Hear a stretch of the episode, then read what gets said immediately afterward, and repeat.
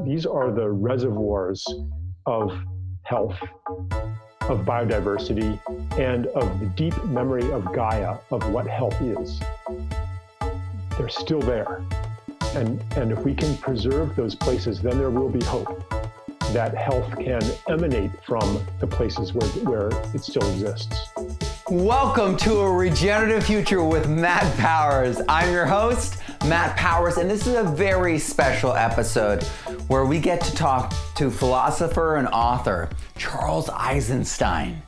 Now, my experience with learning from Charles started with his book, The More Beautiful World That Our Hearts Know Is Possible. And it is one of my favorite books. It's something I've reread multiple times.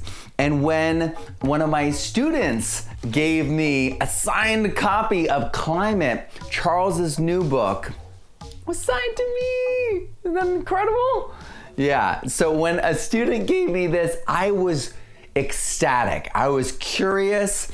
And then I opened it up, and the first thing I see is a quote from Brock Dolman.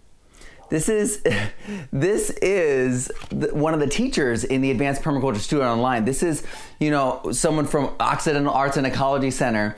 This is someone who has has has taught me, taught my students, taught so many of my teachers, and it was incredible to see his words at the opening of this book. And so I instantly was like, and then as I read it, I found all this crazy, amazing overlap with the work that I do and the work that he's doing. And then it kind of raised the bar. Um, I mean, it's it's it's it's uncanny that some of the similarities we have between each other, but there there is a certain level, a call, a clarion call that's being made in this book that is hyper specific, that's really necessary, that everyone needs to hear. And that message is that biophilia needs to lead, not quantification, not self interest, not our survival, not fear, not scarcity, but the idea that love is what will heal the world, will solve our problems, and will fix climate, coming from a place of love will, will lead us to all the answers, all the solutions that we're looking for. This book is absolutely incredible. It's real life examples, amazing, incredible uh, stories, things that are featured, you know, in my book, things that are featured in my big book. There's a lot of overlap between my work right now and the work that Charles Eisenstein does. And it seems like there's even more overlap going forward as I address more social permacultural aspects. So I can't recommend this book enough. This book is absolutely incredible, vital, and the message is so important. We all need to lead from a place of love, place of, you know, enthusiasm, not from a place of fear, judgment, or fighting, or like fighting climate change. We have to leave that behind.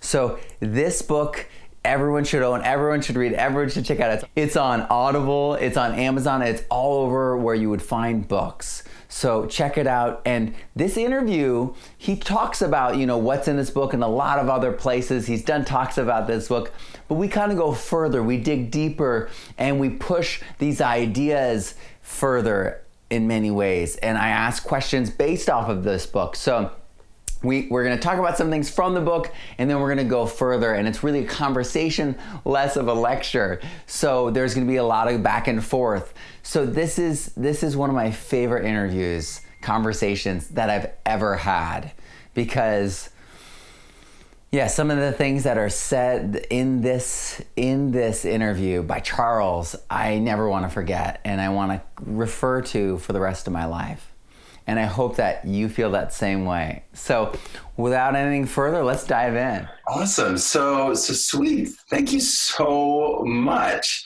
You know, one of my students, I've, I've got this like huge course that I do, and one of my students gave me climate, and it was signed from you to me. And I was like, whoa. And that day I started reading it, and it was like, whoa, I need to like really take this on board. It like really pulled me up short because it's like I'm doing all this stuff and I'm I, in many ways I'm speaking to that audience, the skeptical audience and I'm reacting and mm-hmm. I'm speaking in quantification and I'm realizing now how how weak that is and how like there's a limitation to that. a big one. And yeah. Uh, yeah, I would love it if you could, you know, talk to us how uh, talk to us about how the new book climate is a new approach to this whole discussion where it kind of switches from fighting climate change to embracing something completely new. Yeah. I mean, I'll start by saying that that a lot of the stuff in the book isn't really new. Um, it's you know giving. I mean, some of it is just giving emphasis to trends that are already emerging in the climate movement uh, toward regeneration and conservation, uh, understanding more and more how important soil and forests are. So that's that's that's kind of the least edgy part of it. But the more edgy part then is to is as you were saying the dangers of quantification, uh, which when we guide our decisions by the numbers, then we tend to leave out anything that doesn't fit easily into our numerical uh, models, into our quantitative models for the world. And in the end, often it turns out that those neglected things are more important than we realized. So, for example, suppose that you, well, I'll say one more thing, then I'll give an example. Um, the, the, you mentioned the, the uh, mentality of fighting climate change. To fight climate change, to fight anything, you have to have an enemy. So the the number. Uh, so the, the, so in the climate movement, the enemy takes on many forms. One is the climate deniers. One is the fossil fuel companies. Those could be enemies. But then more abstractly, the enemy is levels of greenhouse gases. So the, it's it's a reductionistic paradigm. War fighting is fundamentally reductionistic, and it's a comfortable place for us to be in this culture. Find the culprit find the enemy, and now I know what to do. Whereas in a holistic system, you don't necessarily know what to do. There's not a comfortable target for all of your to, to direct all of your efforts. So I think that the danger of what is left out that inevitably happens when we're in a reductionistic data driven mindset um, that's coming back to bite us. And, and it means that, that no matter how we extend our measurements to encompass the things we've left out, there's still going to be something else left out. And what gets left out, often it's a reflection of our ignorance and our biases and our self interest, maybe uh, things that are inconvenient for you to know. You don't try that hard to find them out. So the example I was going to give that just came up in a conversation with Brock Dolman uh, about salmon. And I was playing devil's advocate. I'm like, okay, you know, we all love salmon and everything, but in the urgent climate crisis, we've got to focus on the things that have a measurable impact on carbon and what good do salmon do? So, you know, I was inviting him to tell me what good salmon do. And, you know, actually, surprise, surprise, in a healthy ecosystem, the salmon are coming upstream in enormous numbers from the sea, carrying nutrition from the ocean, carrying nitrogen, carrying phosphorus. And then they spawn, the bears eat them, the eagles eat them, and the bears go off and poop in the woods. The eagles fly away and poop somewhere and deposit all of this nutrition uh, in the soil, and, and it nourishes the trees. And then the trees uh, and he said, like in some places, something like 50% of the nitrogen in the trees is of marine origin. They have like isotopic analysis to find that out, you know.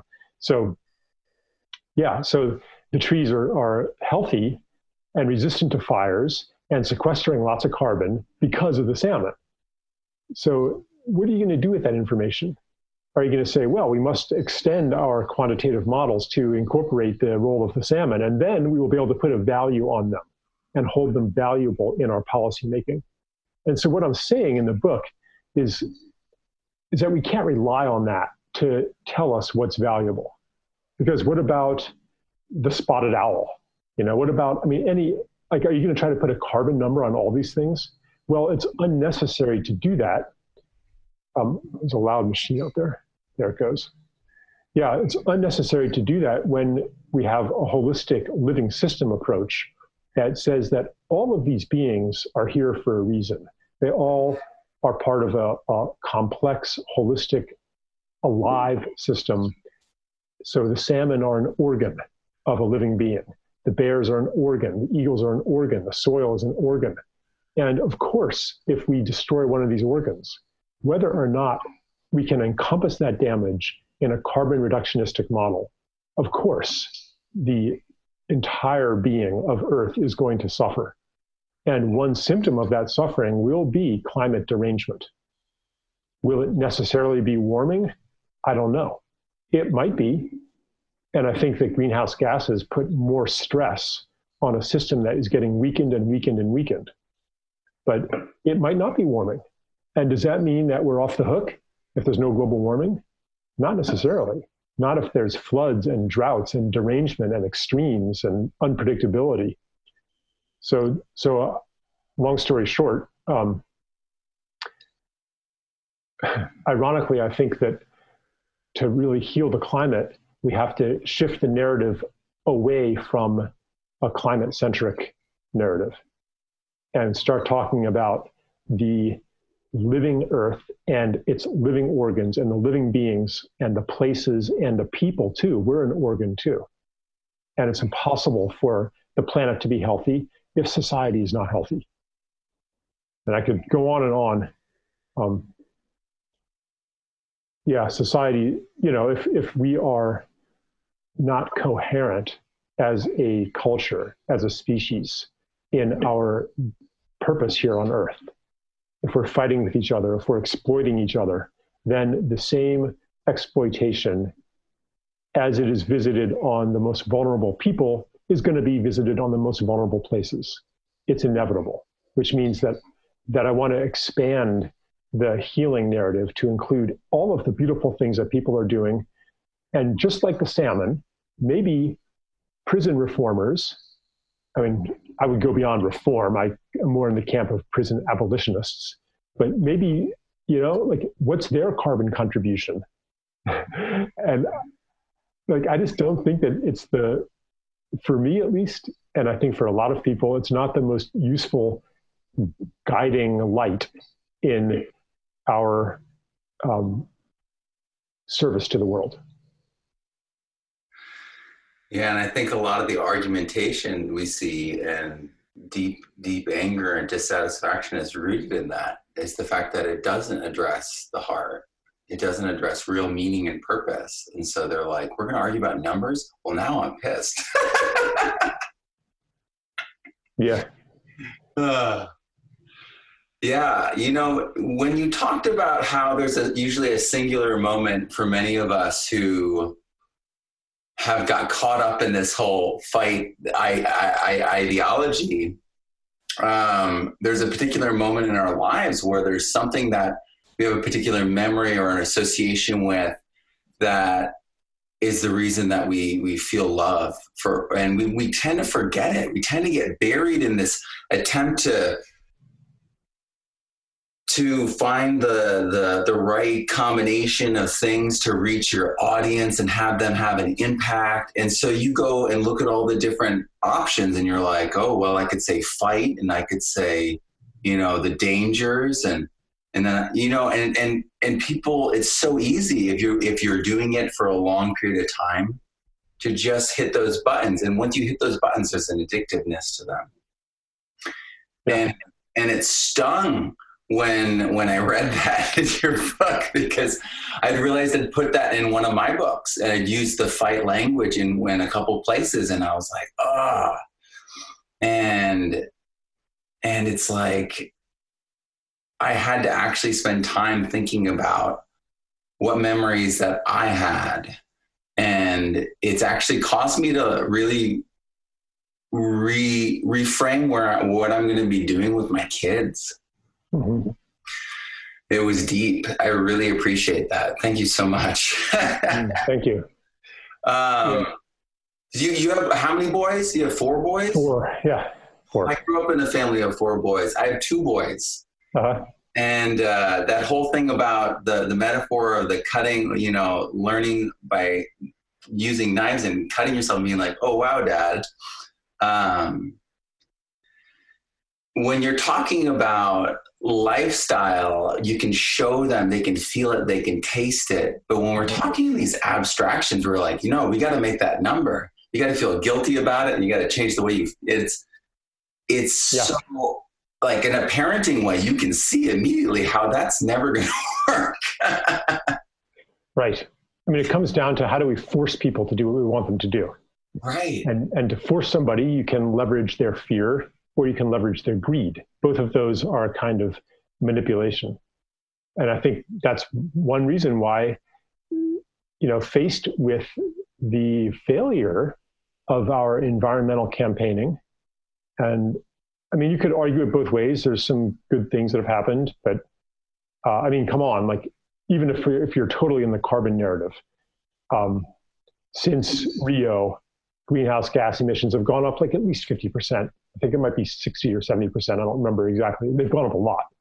Mm-hmm. Um, and rainforest destruction has continued apace. Borneo and Sumatra are almost totally decimated by now. The Amazon has shrunk 20%, et cetera, et cetera. Like, we are not winning this war. If you frame it as a war, we are not winning this war. So, how should we, what should we do in the face of this failure? I know. Let's do even more of what we've been doing.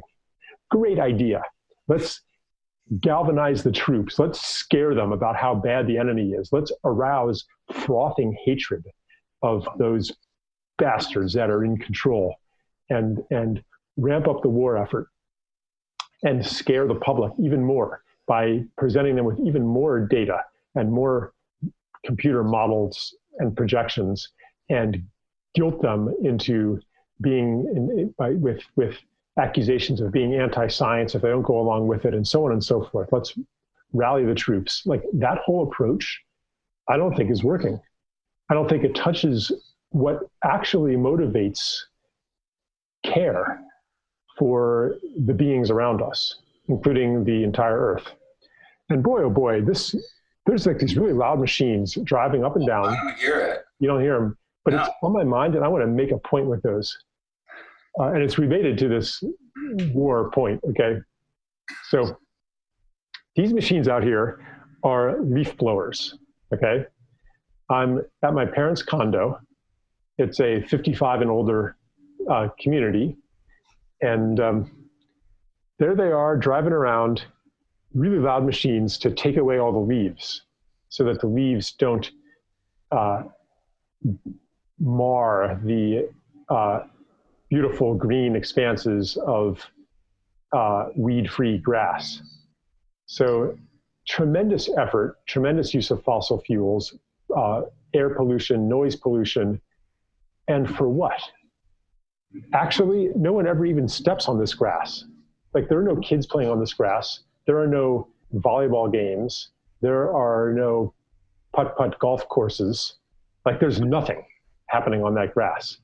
So it's actually a tremendous amount of effort for no benefit whatsoever to genuine human well-being.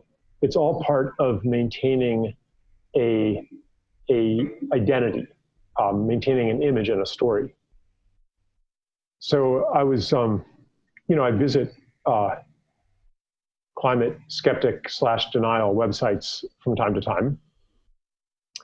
And one of their main narratives is these crazy enviros and greenies, they want us to forego a good life. They want to withhold development from the rest of the world.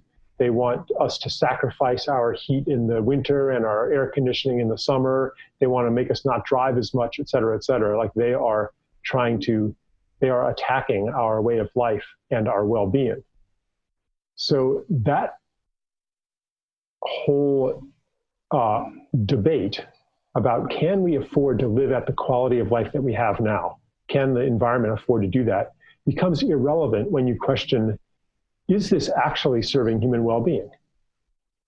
There's a phrase that came to my mind as I read that comfort enters the home as a guest and then takes over as the master. right? So like the air conditioning, man, that feels good. What a relief, you know, coming in, and then eventually you get addicted to it, and you become unable to go outdoors, and you're trapped in the house, and you become soft. You become unable to be warm or cold in extremes. You you become more and more dependent on technology for not only your your physical health, but even for your psychological health, like needing constant fixes of technological stimulation to keep your brain happy, um, or even pharmaceutical medications to maintain artificially high levels of whatever. Um, I don't even know if those medicines do what they're supposed to do, but anyway, that's the premise, right? So, like, is that the direction we want to go as a society and as individuals? Those are the kind of questions we have to ask. And then when, so then you can come, like, and then, you know, you see the effect of people. And I'm sure you have this as a permaculture teacher. You know, people, they call it um, uh, garden therapy, you know, nature therapy. Like people get their hands in the soil, they smell those humic smells that reawaken something in the brain, like a prime primal well-being. Uh, they their addictions fall away. They become more joyous. They become more trusting. Like all these benefits come. You've seen that, and in that, from that place, from seeing that, you can go to people who are really stuck in the status quo who are afraid to let go of their air conditioning and their air travel and all these things. And you can say, I want your life to be better. It's not, you're going to have to sacrifice. You're going to have to make do with less and have a worse life. But I want your life to be better. And I know that if your life is truly better, then the life of all beings will be better. And um, and and and and my brother, you have settled for a counterfeit of real well-being yeah you understand yeah and in fact people like can tell when they meet my family and my kids are like what is going on here what do you do sir and i'm like well it's going to be a conversation yeah um, but yeah, yeah. When I, I, think a lot of homeschool families feel that, and I think the ones that homestead feel it even more. Um, yeah. Although then there's like the loneliness that sometimes happens with homesteading. And homeschooling, and homeschooling, especially yeah. for kids, um, they can feel isolated. Even so, what happened with my oldest is his best friends. He's 12, but his best friends growing up are now graduating high school um, in Sweden. And so they're like, we're, oh, they always were ahead academically. But my son, you know, he's been reading since he was like 10 at a high school reading level. And so it is very hard. And I think that part of that separation of self, it's like you have to be in your age group, you have to go with your age group, is what, you know, holds us back. Um, yeah. So speaking of the, the the different stories that we carry with us, and the new stories that we're we're creating and co-creating, um,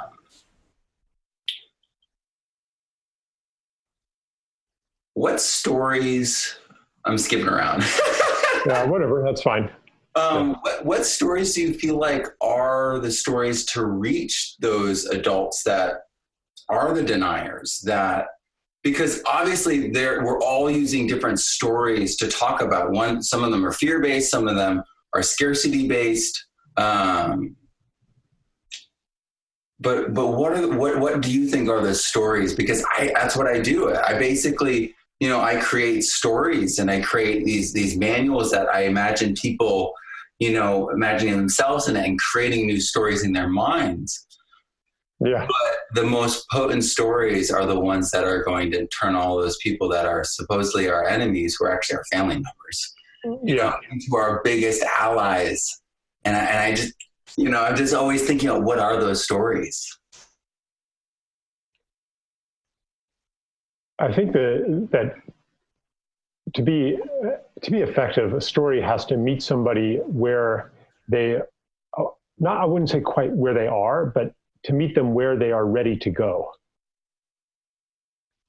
so a lot of people are ready to go to a place of uh, exercising more love and care for the people and the places around them. You don't want to have to condition that on um, politically charged uh, uh, beliefs. Like people can be, um, you know, Republican identified, Trump supporters, and still be in a place where they really want to start taking care of people around them, or really starting, you know, want to take care of their local stream, the local river. In my book, I, I talk about this. Um, uh, this guy in central Pennsylvania, you know, who uh, organized the local rod and gun club uh, for environmental stewardship. Like every single one of those guys probably voted for Donald Trump, you know, and they probably do not profess belief in climate change. I don't really care what beliefs people profess as long as they're taking care of their forest and taking care of their stream, you know, taking care of their, their soil. So that's another reason to sometimes bypass the uh, established political debate where here's this side, here's that side, and if we could only get people onto th- our own side, things would be a lot better. And I'm not saying that um, global level policies and agreements are not necessary. But I know that if everybody really took action to, to care for their local place and then respected other people's care for their local place, then we wouldn't have fossil fuel exploration anymore. Because every single fossil fuel project destroys a place, whether it's the forests in Alberta or the, the marine environments where the offshore oil drilling is happening, or like the I mean, now they're they're you know doing they're exploring new oil fields and using like these sonic blasts, you know, that that deafen the whales, you know. So even if you don't believe in climate change, but you care about the whales, or you care about the the crabs in the Chesapeake Bay, mm-hmm. uh, the shellfish, where you care, all you have to do is care about something and be willing to take the risk that love invites to protect what you care for. That's that would be. I don't know if that's enough, but that would be a huge step, and it's a step that's available to people when we speak to them um, about uh, speak to them about what they are ready to step into care about. Yeah, and there are definitely more of those stories showing up. I mean, I saw that um, that beach that took three years to clean up in India or mm-hmm. Mumbai. I can't remember exactly um, where, where, which the exact location, um, but it's it's these stories of, of, individuals, and I feel like it's like the individual cells, you know, tr- trying to trigger the multiple cells to create that organ of that bioregion, you know, to activate and start producing you know the the correct proteins to heal that area.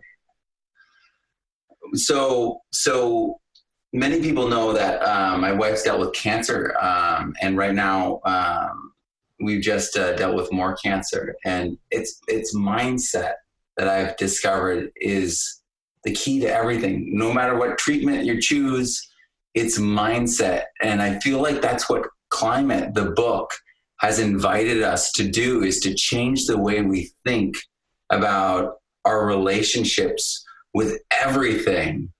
And because it's not because it's communication about these ideas it changes our relationship because our relationships are all based communication. So it's yeah it's just mm-hmm. Yeah the book is the intention is to change the way that people see and the way that they think. Because the solutions you know like yeah i talk about like some kind of examples of solutions but i'm not saying okay here's the solution. Here's what we need to do every every place. It's rather that when we see earth as alive and sacred and conscious and something that that and and, and our love is awakened then we're going to figure out the right thing to do in every place, and and globally too. Like I think that, I mean, I think it's quite obvious that when we see Earth as alive, then the top priority, absolute top priority, becomes, I would say, uh, conservation of the Amazon and the Congo, and any then any pristine ecosystem. Like these, these are the reservoirs of health, of biodiversity, and of the deep memory of Gaia of what health is. They're still there. And, and if we can preserve those places, then there will be hope that health can emanate from the places where, where it still exists. So it does, I'm not saying, okay, you know, forget about global things, let's just focus on the local. Um, um, I think that this way of thinking and way of seeing naturally leads to policies that protect everything that and that will benefit the climate. Like it, it's not like an alternative to climate activism because even from a carbon perspective and i think we have to expand way beyond that i think water is more important than carbon as far as planetary health goes um, not that carbon is not important, but even just from a carbon perspective, every year we're discovering that the rainforests are more important than we thought they were. So, on that ground alone, we should be conserving rainforests. And then, second priority then is to regenerate everything that's been damaged, to actively serve healing.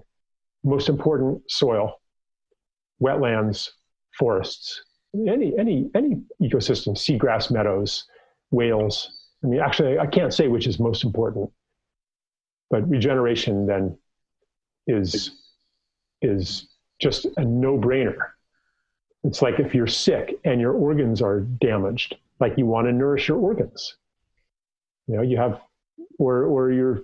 Then the third priority uh, for me is is to lift the regime of toxic pollution, pesticides, herbicides, uh, chemicals, etc that that like that that poison the planet on a tissue level.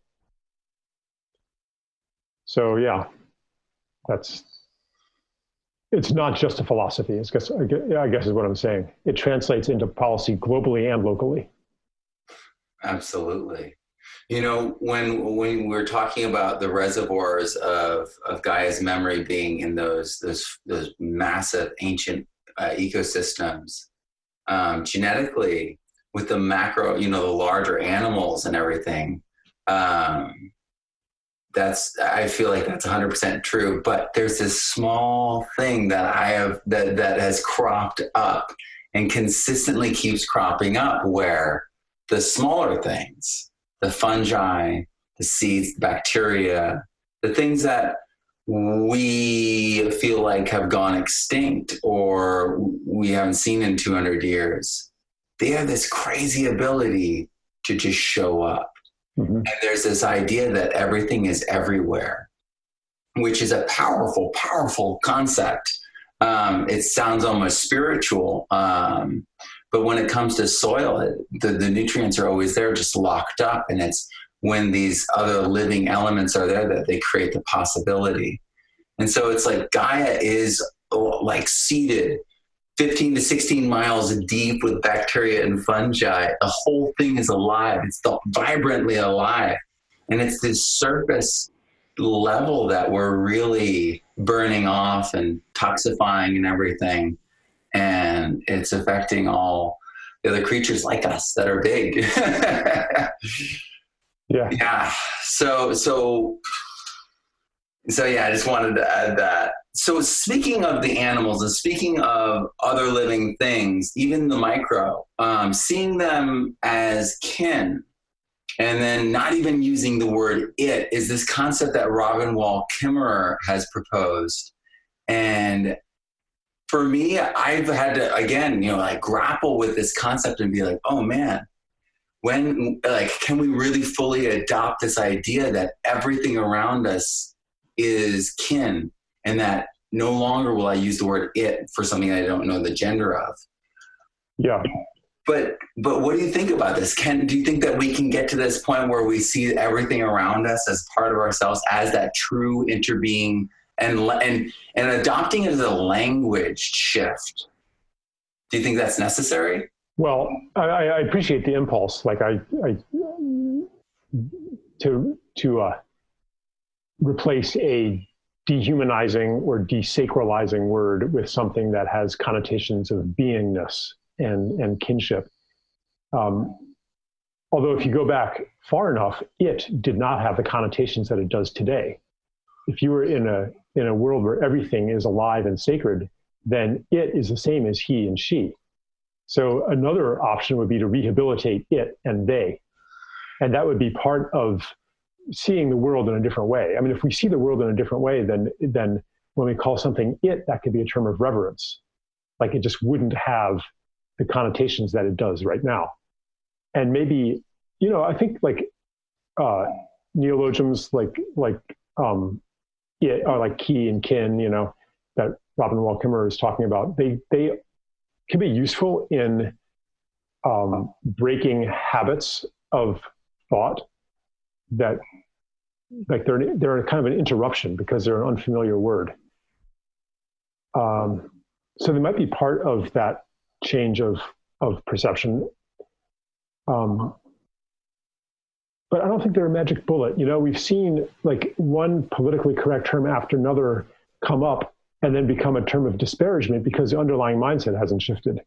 Like I remember when I was a kid, retarded was the politically correct word for mentally disabled people. And I'm probably committing a crime now by a thought crime by saying mentally disabled, mentally differently abled, or mentally challenged, or mentally, I don't know what the politically correct term is. But the thing is, so retarded was was like a very sensitive, correct way to refer to people, you know. But then pretty soon on the playground, we're calling each other, "Hey, you retard," you know, and it becomes like um, then a new word has to come to once again give attention to the to the unconscious biases that that are still there. So I became a little bit uh, skeptical in the end of the idea that if we just only change the way that we talk about something, then things are going to change. Um, That's awesome. Yeah, I wouldn't write it off either, but it's um, language and thought are closely connected, but I think ultimately it shouldn't mean what it means. If we see everything, even, you know, like this sweatshirt as a being, then we can ask, what is my right relationship to this being? Whether we call it it or he or she.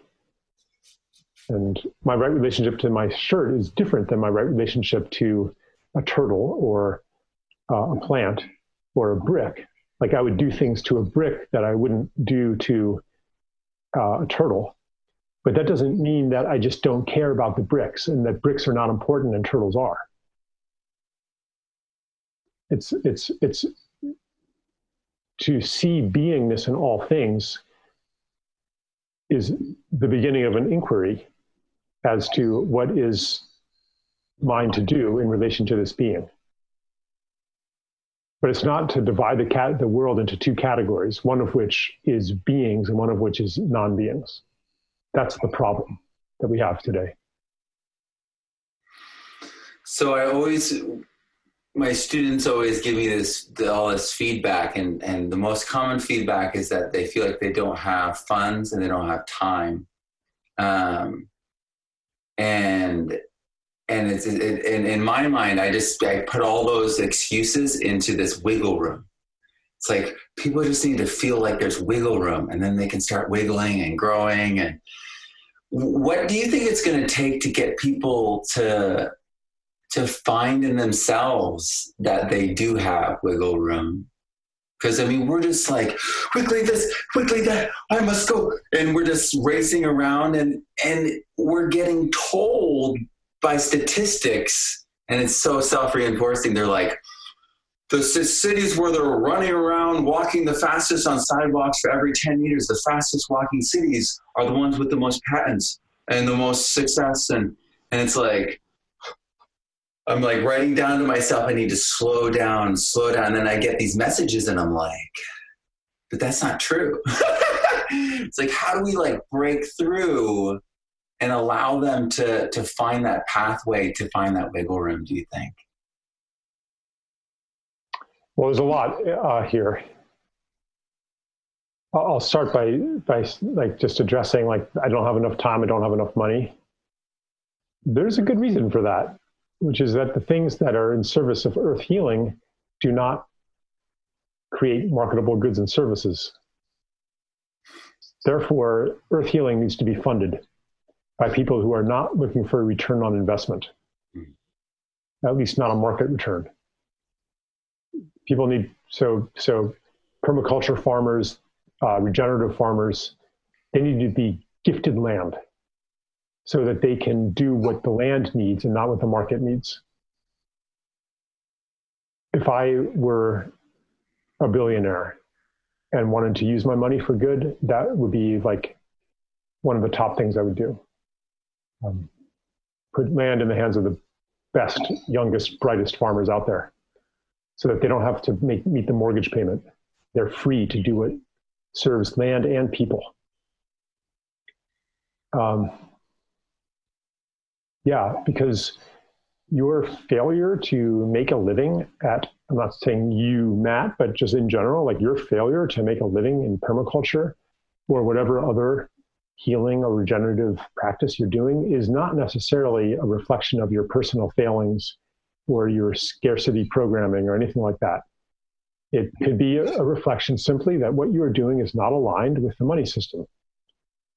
And this is not universal. Some people do beautiful things in the world and make plenty of money doing it. But generally speaking, a lot of the things that need to happen, there's not a lot of money in that. There's a lot of money in oil drilling, not a lot of money in watershed restoration. And I know guys who go out there and they do it guerrilla style. they like go into like state parks, state forests, you know, and they're like putting check dams on the streams and things like that. Like they're they're out there doing it. No one's paying them to do that. Um, so yeah, that's that's just the lay of the land. So if you're having financial trouble, don't take it personally.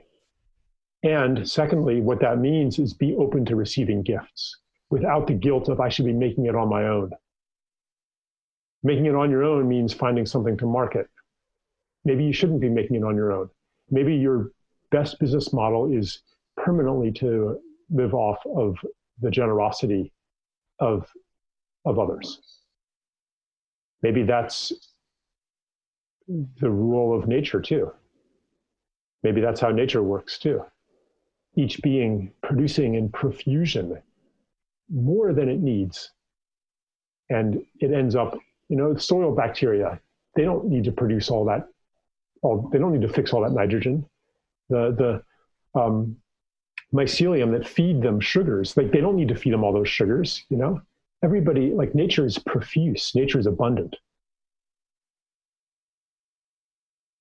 So if you want to step into ecology, then you have to be open to an abundance of, of gifts and not feel ashamed and not cut off the flow and not think that you have to make it on your own.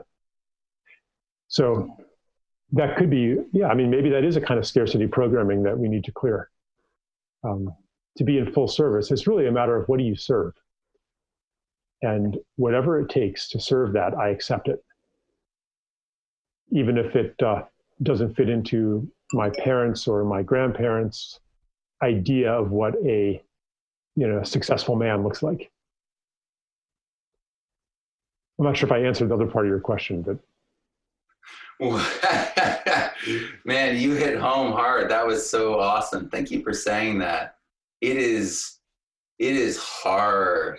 Oh man, it is hard to um, be in the niche of the niche. and that's what permaculture essentially is, maybe the niche of the niche of the niche. Um, so yeah, it is very hard. Um, that's why I give away, you know, my uh, my main books away for free. Um, and anyone who you know asks, I, I let them into my courses um, because I feel like it's a human right to know how to live beneficially on the earth. I mean, isn't our role is to live beneficially. So to withhold that information is I can't I can't like go to bed at night thinking right. that might have happened. Right. and that's why I do my stuff on on gift as well. Same same idea. I don't want to withhold it from somebody and say, well, I know you really want this, but I'm only going to give it to you if you give me X dollars. You know, like that's not the kind of uh, energy that I want to put out into the world. Like that's what not what I want. That's not the future that I want to help establish. And uh, but the other part of what I do is is is basically I say I trust you to to give whatever feels good and right to you. And if that's zero, please trust that. And that's hard for people. Like a lot of people, they, they don't they don't want to give zero, even if honestly that's what they should be giving. But then that field of trust also like some people might might give a lot and they they fund they subsidize the ones who can't give very much and we're then we're all in it together each person giving of what they have of what they've been given and partly that depends on an understanding that everything that we've been given was indeed given to us even if we worked hard to earn it because where do you get the ability to work hard did you earn that did you earn the sun?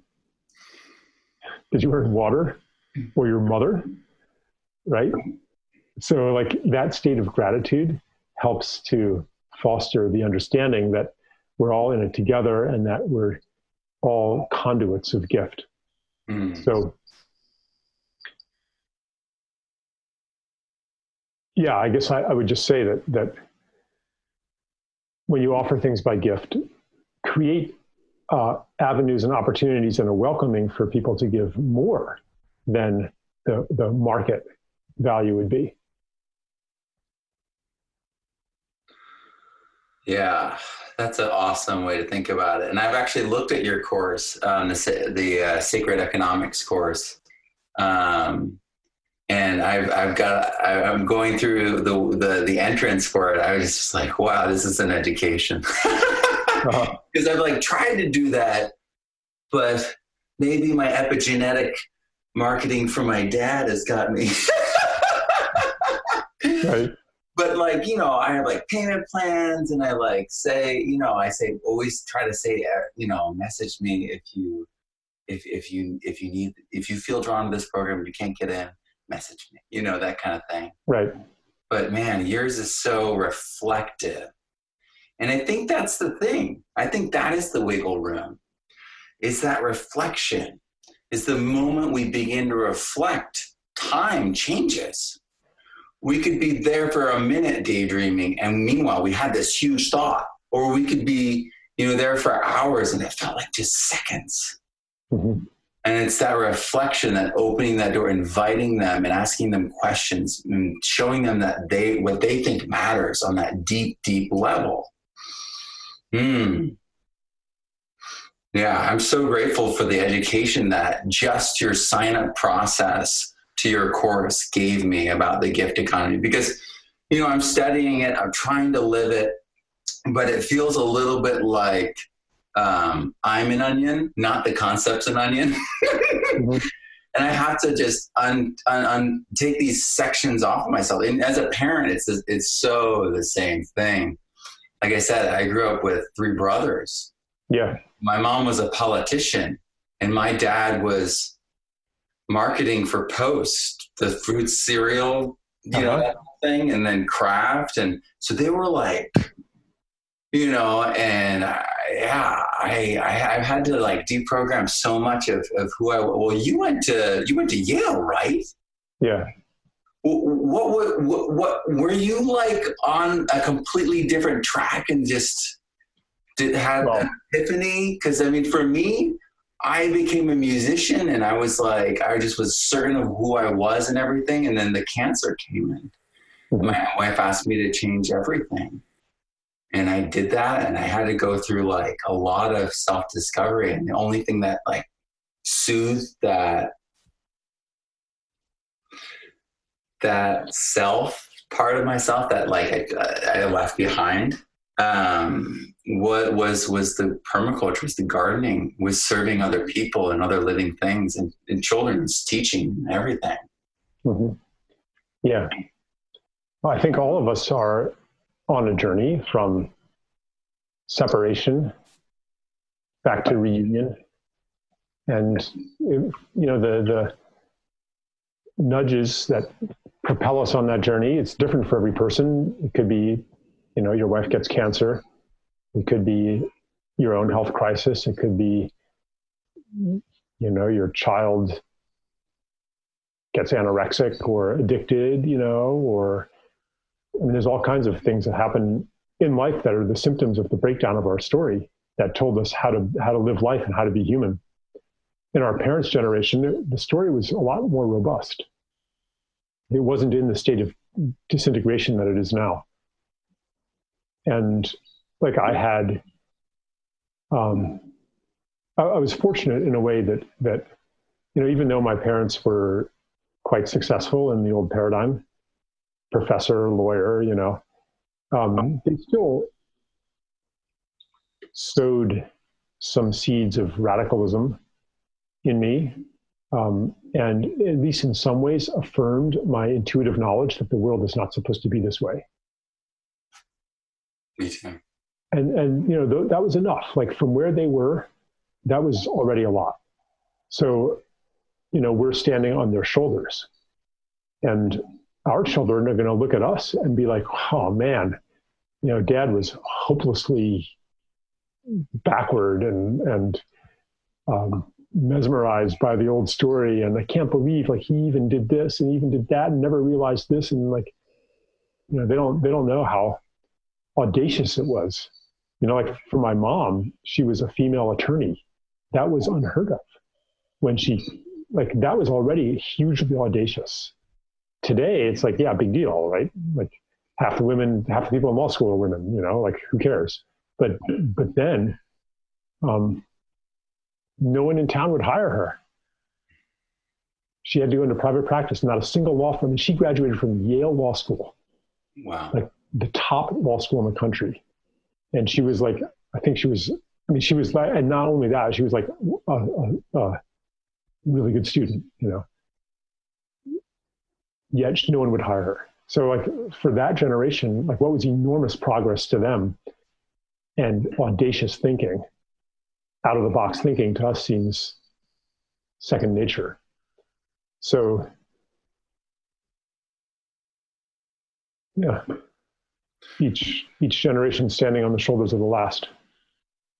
I feel that so strongly. My mom was the person who was determined and just shocked when she was a student teacher um, to learn that there's no there was no in the 70s there was nothing that they taught there was no curriculum for special ed in middle school in new york state and she was like this is unacceptable and she created it and they adopted it into law and then when she was at columbia they taught it back to her and it gave her this confidence. And when she became a politician all the men like rallied against the women and it didn't matter the parties. And so Mhm. they just started this women's caucus and it didn't matter what their prior belief was but it was this solidarity. Yeah. yeah and people just don't know like the that was the that was the 92 93 you know and they were ending the men using prostitutes in the capital in connecticut. You know what i mean? It's like what? And i i was you know i was 12 but that's literally the world and how close that old story is it feels like. And even like like the old there's layers to the old story i feel like. Like my mom like she i got to see her rewild uh, a part of tod's point in in greenwich connecticut you know when i was really really little i got to see her turn it from this stinky i was a camp camper at the time and it was the area that we didn't like to go because it stank as anaerobic and my mom with conviction and words made it all come back to life in my mind. That's what all I saw. It's like her do a speech in front of the stinky thing, and then we show up like later and it there's birds in it. There's like an egret, this big white egret and everything. And so Mhm. yeah, I just feel like I've seen these things start and yeah. we've got to get this story to spread. yeah. And I feel like so much, like you just said, like we grew up in these old stories. And for me, I've been reacting almost my whole life to that story. And so it's like, well, my dad was a business person. I'm never going to be a business person. And my mom was a politician. I'll never be in politics. And I'll be a musician. And and it was always opposite. And in my my music, I, I really recently realized I've always put a stopgap on myself. Mm-hmm. And it's because I'm in resistance mode. I'm not in growth. I'm yeah. not in and fully in love with, with the moment yeah. of what I'm doing. And it was really, really painful to realize that I had been the it had nothing to do with their story. It was really me drinking it and taking it in. Mm-hmm. And yeah. Uh, yeah yeah, you know, at some point, like I was mentioned before, like what do we serve? And at some point, you realize, oh, am I serving my need to, excuse me, am I, am I serving my need to individuate by rebelling against my parents and, and, you know, defining myself in contrast to them? Or would I like to serve healing on this planet? and what do I have to let go of to step more fully into service to this planet? I might have to let go of that. I might have to be a businessman or a politician um, if that's what's in service. And maybe it won't be, but I, but I have to at least make that decision based on what does my care call me to through the organ of the heart into service? And what is some um, maybe a need of my ego that uh, is no longer a need anymore as the ego ripens and I no longer need to have that oppositional stance. And, and so for me, it's, you know, it's, it is a, a relatively gentle process overall.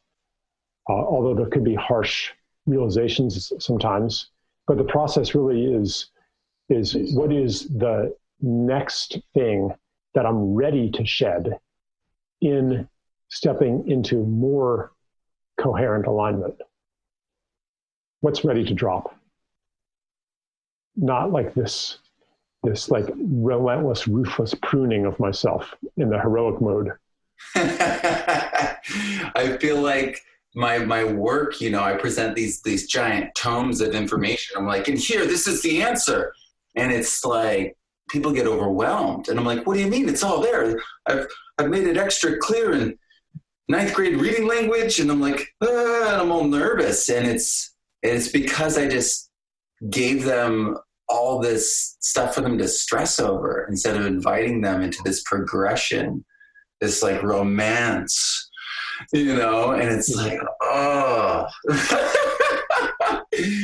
I've really like it's been it's been like a deep realization, and it, it's not just me. I mean, I have tried to embody those things implicitly, but because I haven't explicitly does, uh, done it, it doesn't have that that that power that that that we're talking about. You know, perhaps you can share that metaphor um, that the that that woman that you shared the metaphor about taking care of a child that is being neglected in the law?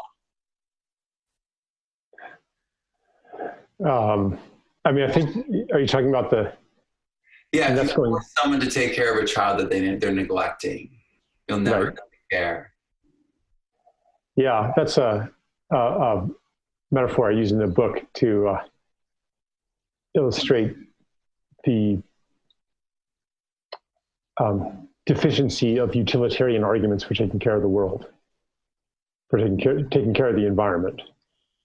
Yeah. Um, and it's maybe just think about our the way we handle love and the way we force arguments on people and we use force and instead of like cultivating that tender place that has love in it. Right. People don't have that accessible right now. Yeah,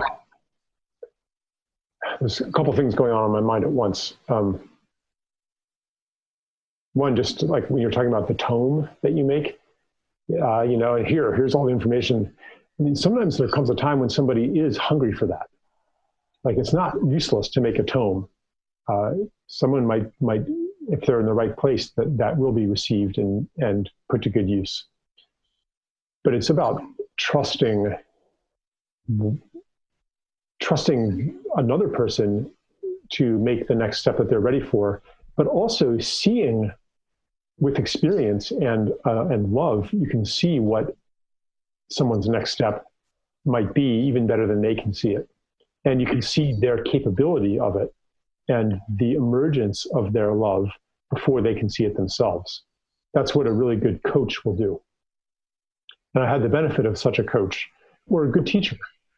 Um, they'll they'll see you as capable of something that you don't even think you're capable of and put you in conditions where that capability comes forth and that is really um, a, master level of teaching and for it to work you have to actually see that in somebody you can't um, pretend to see a capability that they do not have you have to actually see what they are ready to, to, to do what they are ready to be and hold that.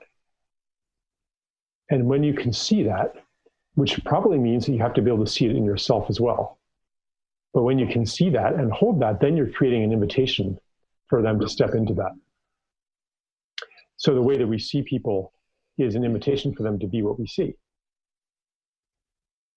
And so, how are we seeing people? I guess to take it back to the uh, environmental conversation, like how are we seeing Monsanto executives, for example, fossil fuel executives? What, what, what judgments are in our mind about these people? And what are we inviting them into? And I just think that, you know, people are getting more and more fed up and impatient and despairing of the conditions of modern life. And therefore, in various ways, people are ready to embody something of a new story. What that is might be different for different people. But the world is falling apart. The old world, it's falling apart. It's not working anymore. And by seeing what is emerging, then we can invite people into a new world.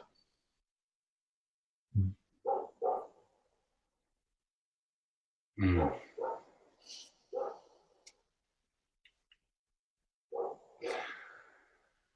So, how do you think we we let go of quantifications in our daily lives? Because we we we tend to measure everything. We're tending to count and all these different things. Do, do you have any like things that you do that you're like, oh, well, I do this thing as like an exercise or a thought or a, a story? Well, I mean, I, I, I, quantify things sometimes. It's not bad. It has its, it has its place. Yeah.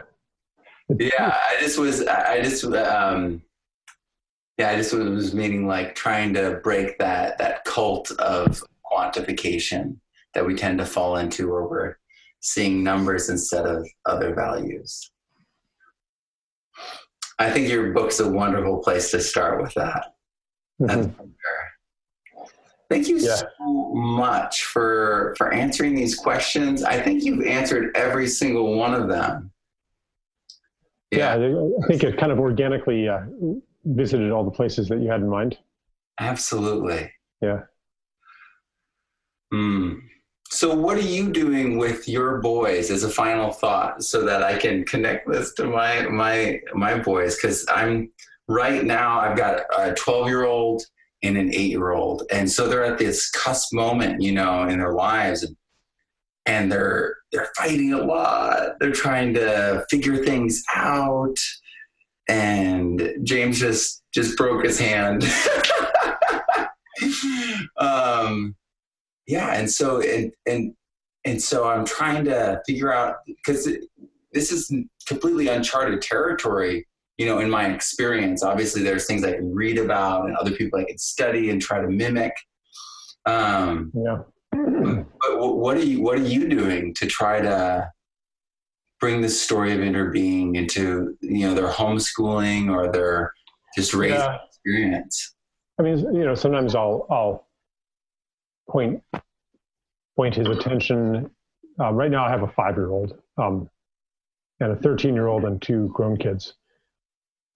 So um, mostly I'm interacting with a five year old, but also the 13 year old, you know, and, and, pointing their attention.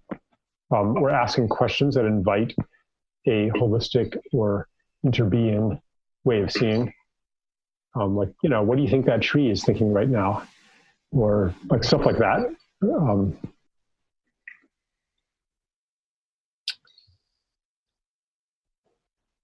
and like with Cary, he's five, you know, there's this whole universe of superheroes that he's attracted to Spider-Man, Batman, and Star Wars, and um, so these are very damaging myths because all of them diagnose problems as being caused by evil, mm-hmm. and solutions then as being the destruction of evil, mm-hmm. uh, winning a fight against. Yeah. So the solution is to win a fight. Uh, so, you know, I'll, I'll, poke holes in that, you know, or I'll ask, you know, why do you think uh, the Joker is so mean? What happened to him? To, to make him so mean, like to just invite that way of thinking. You know, maybe you know, maybe his parents didn't love him. You know, maybe he like we we'll, we'll go into that kind of thing just yeah to get them used to thinking in that way. Wow. Um, so you're not even like trying to like control flow. You're letting things become lessons in them in themselves. Well also i, I mean no we restrict his i mean i mean this is stuff that's inevitably coming in. Yeah. It's not like i'm taking him to see spider-man you know? yeah it's hard they come home and they're like, Dad, I want Minecraft. I'm like, How did you find out? That's right. Yeah. right. Yeah. No, we don't. We, I don't. You know, we're we're very strict with um, the kind of media that he gets exposed to. Yeah. Hmm. Yeah, I think that that whole idea of asking questions is is the key because it shows that you trust and honor them to participate in their growth. Mm-hmm. Mm. Yeah. There's more. I mean, we could have a whole thing on on uh, parenting, but yeah. Perfect. Thank you so much. Yeah. Thank you, Matt. This is great. Oh, yeah, that was awesome. Uh, yeah, I, I, am I'm, I'm going to be rewatching that and thinking about all that. I'm, I'm working actually on this this book because um, I I keep seeing things that need to happen in permaculture. Mm-hmm. Uh, and the number one thing I see is that that quantification, skepticism, scarcity, fear thing is really just under the surface with a lot of people mm-hmm. in permaculture. And so when I read your book, it was like, oh my word, we're all running down the wrong path and I realized I had been shifting into it. And because when I did just the curriculum, I mean, it's just curriculum, so there's not going to yeah. be part of it. Part part of it, part of the reason that we're being invited down the wrong path is because we think that it's going to make it more acceptable to, you know, the establishment. That if we can really quantify it and present a, a empirical data based case for it, then they're going to they're going to adopt it. Yeah, and I think there's this atrophy, actually, sadly to say, um, in permaculture as a movement. I think people who have been in it for like 10 years are either just repeating the same PDC mantra let's make the backyards better, let's make the backyards better, just recycle, or they're really burned out and they're bitter. Um, and so, somewhere on the spectrum, um, most people who have been in it for 10 years are and yeah it, they're lacking enthusiasm. And like that's the thing i teach really. It's like the undercurrent of what i teach kids. Because i was a i was in the sixth most violent county in, in america teaching kids english. They don't want to be in that class. Eh, they for first book they ever read was in ninth grade and it was the hunger games. So i had to create enthusiasm. And I see enthusiasm as the key to mm-hmm. all these problems. I mean, people like like they don't have the energy, they don't have the the feeling that they have enough, and it's like that's what enthusiasm. And so I'm I'm going to be working on um, a book called Unstoppable Enthusiasm, um, and I'm gonna have that be my focus because I feel like all these people they're just stalemating themselves because it's an enthusiasm. They've got all the information. Is a book the thing to do though? Like I'm I, am i am kind of uh, shying away from writing more books. I think. I was gonna do a course, a book, an yeah. audio book, um, and and I want to do an event that's mm-hmm. like template so it's like, and then you take it and you make joy here and you take it and you know what I mean? Like that's my whole thing though, is it's like I want like all my um all my students become 50-50 affiliates. Um like they become just equal partners with me in my business and they take my class. Um and uh, yeah, I'm just trying to figure out ways to give people that wiggle room, give people that feeling that like, yeah, I am I am this. I'm part of this. I'm worth something. This is who I am, and then start translating.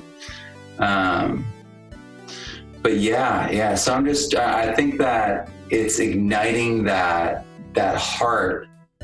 And when I read your book, I was like, I was like, this is it. This is what we're missing. It's that biophilia. Mm-hmm. So I really hope that everyone who watches this, everyone who listens to this, either listen, listens to it on Audible or buys the book um, or takes one of your classes. People want to find me on the interwebs, they can just uh, Google my name or whatever, charleseisenstein.org.